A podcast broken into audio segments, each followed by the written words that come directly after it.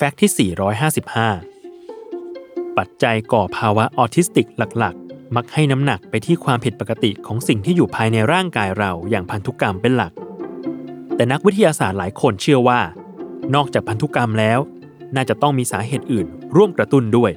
โดยเฉพาะปัจจัยภายนอกอย่างสิ่งแวดล้อมรอบๆตัวเรา นั่นจึงเป็นเหตุผลให้ทีมของอาจารย์อังเดรเฮดสกี้ผู้เชี่ยวชาญด้านพันธุกรรม มหาวิทยาลัยชิคาโก ประเทศสหรัฐอเมริกา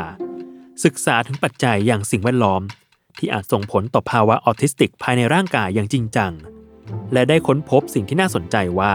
สารพิษที่อยู่ในสิ่งแวดล้อมที่ติดมากับตัวพ่อแม่ และนำไปสัมผัสลูกอีกครั้ง อาจเป็นบ่อเกิดภาวะออทิสติกแฝงได้ โดยพวกเขาวิเคราะห์อัตราการเป็นออทิสติก ในแต่ละเขตการปกครอง กับความบกพร่องทางสติปัญญาพร้อมด้วยอัตราความผิดปกติทางพันธุกรรมในเด็กผู้ชาย ซึ่งอย่างหลังสุดจะเป็นตัวบ่งชี้การสัมผัสสารพิษในสิ่งแวดล้อมของพ่อแม่ และแม้การศึกษาจะระบุสารพิษที่เพิ่มความเสี่ยงในภาวะออทิสติกไม่ได้ร้อยเปอร์เซ็นต์เพียงได้แต่ข้อสันนิษฐานว่าอาจเป็นยาฆ่าแมลง หรือสารประเภทตะกั่วที่อยู่ในขั้นค้นคว้าและทดลองต่อไป แต่อย่างน้อย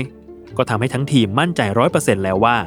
สารพิษในสิ่งแวดล้อม มีส่วนสำคัญต่อการเกิดภาวะออทิสติกในเด็กอย่างแน่นอน